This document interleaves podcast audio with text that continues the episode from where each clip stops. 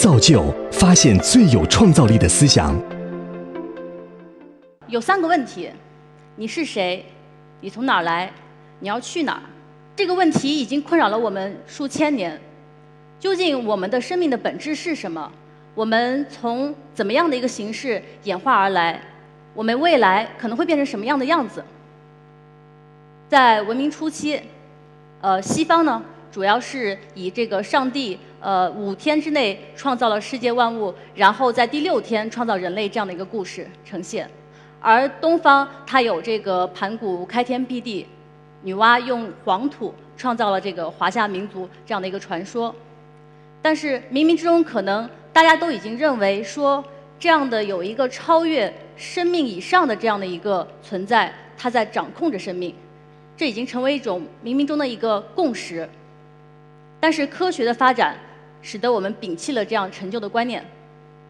从这个孟德尔他自己种了三万多株豌豆，然后去发掘了这个呃遗传的规律，到后来这个呃这个格里菲斯和埃弗里，他通过这个证明 DNA 才是这个遗传物质的一个基础，再到后来这个富兰克林他通过这个晶体衍射，然后去重构去给照 DNA 拍了一个照片，在这个基础之上，这个我们熟知的这个沃森克里克，然后他又通过这个解。解析了这个 DNA 原来是双螺旋这样的一个结构，那么这样一步一步，我们对生命的本质是什么有了一个很清晰的一个概念。那么下一步就是，究竟这些信息它是怎么样一个形式去构成了生命？这样简单的四个碱基 A、T、C、G，它是以怎么样的一个形式使得我们人成为人，动物成为动物？所有这些秘密都是在基因和基因组里面。那么这个问题。有了一个很绝对性的一个进展，是在二十世纪的最后十年，也就是人类基因组计划开始之后，我们才有了一个这样的答案。在人类基因组这个呃六个国家花了三十亿美金十三年的时间重构了第一个个人的基因组的测定和描绘之后，我们大概知道了说原来生命是这个样子。在这个之后的话，有越来越多的成千上万的这个基因组得到解析和分析。所以我们慢慢的就知道，呃，为什么我们这个头发的颜色、我们五官的样子、我们的高矮胖瘦为什么会这么不同？一切都是在这个基因组里面。再到后来，就是除了人类之外的话，我们对其他的物种也有这样子遍地开花的研究。慢慢的，我们就知道这个生命是怎么样演化过来的。我们也知道这个物种和物种之间它的相似度和它的这个差别是什么。比如说，我们和植物。只有百分之十七的一个相似性，但是我们和这个小白鼠看起来这么不同的一样的这样的一个生命，它有百分之八十的这样的一个相似性。我们和猴子，我们和大猩猩已经超过百分之九十的相似性，但是我们人和人这么不同，但是我们这个基因组上只有百分之零点五的差异。我们知道生命密码是靠这个一个像一个程序一样启动生命，那么同时我们也发现这个生命密码它不是一个一成不变的，它一直在变化。大家看到这个西兰花、卷心菜、花菜这样非常不同的一个我们餐桌上非常熟悉的食物，它们呃这个长相也不同，口味也不同，我们的做法也可以不同。这个叫做甘蓝植物，它是两千五百年以前出现的一个野生的植物。那大家说这个西兰花花菜和它的甘蓝有什么区别呢？后来我们才发现，这些我们餐桌上非常熟悉的这些蔬菜。都是因为叫做甘蓝的这个植物，在编码花、叶子、根茎，或者说各种组合的这样的基因，发生了一个随机突变，长期自然选择之后演化出来的这样的一些新的生物。那么技术的发展，使得我们不仅可以这个加速这个进，我我们可以加速这样整个的一个生命密码改变的过程。比如说线粒体缺陷，线粒体它是这个细胞里面的一个细胞器。这个细胞器它有一定的缺陷，这样很小的一个细胞器，它发生了缺陷之后，会导致非常严重的这个结果，比如说像先天性的一个心脏病，像失明，或者是这个肝衰竭这样一个非常严重的一个疾病，都是因为这个小小的线粒体发生缺陷而导致的。尤其是这个线粒体，它是随着这个母亲是向下遗传的，也就意味着如果一个母亲。她是一个患者，线粒体缺陷疾病的患者，那她的孩子无一例外一定都是患者。然而，我们可以通过技术的干预改变这样的一个结果。我们可以通过把这个患病母亲的这个 DNA 通过核移植的方式方式，呃，这个转运到另外一个健康女性的这个卵子里面，然后用这样的一个卵子来作为一个受孕的一个载体。那么这样的话，就可以使得她的孩子不再成为这个呃线粒体缺陷性类疾病的一个患者。那在那一刻，她的这个基因已经，她的这个生命密码。已经发生了改变，而这个改变是可以完全逆转他一定要得病的这样的一个事实。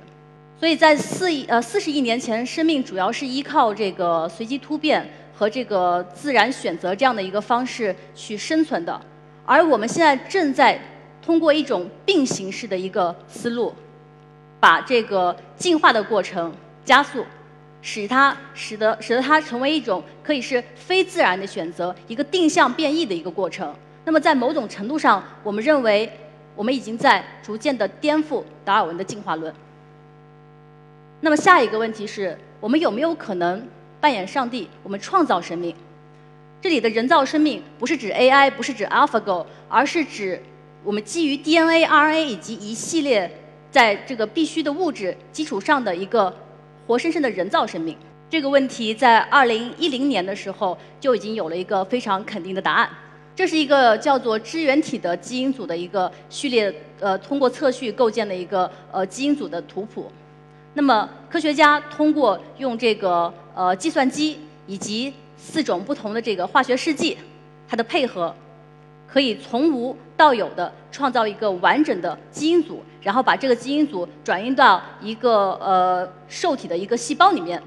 这个生命的密码得以启动。启动之后，使得这个细胞摇身一变变成另外一种新的物种。我们把这个物种叫做新西亚。那新西亚它出现意味着什么呢？意味着我们可以以计算机为起点创造一个生命。它是第一个以计算机为母体的一个生命。那么大多数的这个细菌，它都是原核生物。原核生物它相比较而言是比较低等的生物。那么这个生命的高级形式是真核生物。比如说我们人就是真核生物。能否创造一个人造的真核生物，这是造物的一个新的高度。就在最近，我们的团队真向指向这个这样的一个微生物做了一件事情。这个微生物叫做酿酒酵母。它和我们的人人的关系是非常息息相关的。比如说，我们传统的用来做这个面包、用来做这个馒头、用来酿酒，都是靠这个小小的这个微生物来实现的。那么，我们的团队最近做了一件什么事呢？我们做了一个酵母2.0版本。这个2.0版本是世界上第一个真核的人造生物。那么，相比较新西亚也好，相比较这个1.0的酵母也好，它的区别是什么？简单来说，我们把它不仅是重现了一个真核生命，我们同样使得它变成了一种工具。举个例子，大家都知道胡萝卜素，它主要是从胡萝卜里面去提取出来的。这个胡萝卜素在你摄取之后，可以转化成维生素 A，然后去改善你的眼睛、改善你的皮肤的问题。那么，我们的工具可以使得我们不依赖于胡萝卜，可以产生胡萝卜素，只要简单的通过这个外源基因的导入。到我们这个二点零的酵母里面，甚至我们可以控制它的产量，所以在未来意味着我们可以不需要有胡萝卜，就可以有大量的胡萝卜素。再举另外一个例子，大家可能不知道这个植物是什么，我讲一个人的名字，你们就一定会明白。屠呦呦，屠呦呦正是因为发现了用这种植物叫做青黄蒿的植物提取出青蒿素，而获得了去年的这个诺贝尔生理学奖。那这个青蒿素呢？它是用来做这个治疗，目前用来治疗疟疾的唯一的有效的一个药物。但是它从这个叫做黄蒿的植物里面的提取率是非常低的，百分之一到五左右。而我们简单的可以通过酵母外源的基因以及一些改变，就可以使得我们的酵母。产生青蒿素，所以摇身一变，我们的酵母又变成了青蒿素的一个细胞工厂。利用这样的技术，一个简单的一个生产线，我们就可以达到年产量超过全球需求量的三分之一，这是一个非常可观的数字。所以我们在回顾这个呃，我们产生的这个二点零版本的酵母这人造生命，以及在它这个整个一个人造生命的一个历程里面，我们会发现它在基因组的解读上也是有同样的趋势，就是从小。到大，从简单到复杂。那么能够使得我们去有这样的一个发展，是因为技术的一个更新换代。从这个呃，我们测第一个基因组需要这个十三年，到今天我们的这个技术可以只需要一天的时间就完成一个个人基因组。那么同样合成合成技术，它在这个过去的十年里面，它一开始只一天只能有百级的这个产量，到现在每天有万级的一个通量。通量变化同样也会使得这个成本上有一个非常大的一个变化。我们把这个测序和合成的这个成本做了一个比值，取了一个 log 值。你可以看到，在零三年的时候，它的这个比值还差不多是一致的。但是后来我们在这个过去的这个，尤其是过去的五年里面，这个测序的成本已经有一个飞跃的、飞跃式的一个一个降低。我们在过去的呃。过去的几年里面，我们的团队非常呃这个 focus 在在这个怎么样能够把这个技术进一步的提升，使得它的成本能够进一步的下降。那么我们现在非常有自信的可以说，在未来的五到十年，我们可以把这个成本降到现在的百分之一。这个技术的突破，它会带来什么呢？有可能在不久的将来，使得我们这个世界再次进入一次寒武纪时代。有大量这样的新物种可以通过数字化的设计而产生。那可能大家会问说，为什么我们要做这样的事情？我认为有几个基于几个需求，这个原因是非常明确的。我们现在整个世界的人口是六十亿，但是在不到四十年的时间，这个六十亿马上会变成九十亿。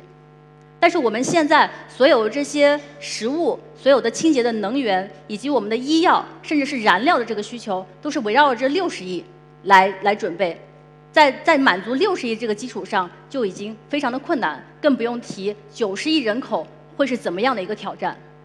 而我认为，核人生物学它的知识和技术是有可能去改变这样的一个陷阱的。我觉得，就是这个人造人造生命、新物种这样的概念已经。不再是离我们很远的这个科幻片里面了，它现在就在发生，这一刻就在发生。而且我认为，在这个不久的将来，能源它不在这个这个紧张，我们可以通过生物合成新物种的方式，去去用这个更高效、更清洁的这样的一个能源，全面的取代这个传统能源方式。我们也可能不需要再看靠这个种植面积、看这个天气来决定我们的青蒿素能够产多少。可以完全在实验室通过生物发酵的形式，通过合成生物学的方式，可以大量的产生普及普及大众，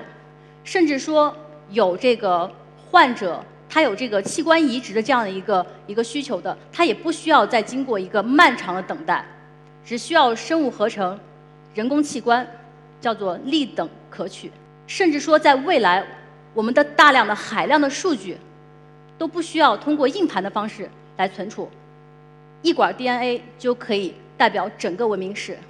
那么，当那一天到达到来的时候，核人生物学就已经完全的改变了我们的世界。谢谢。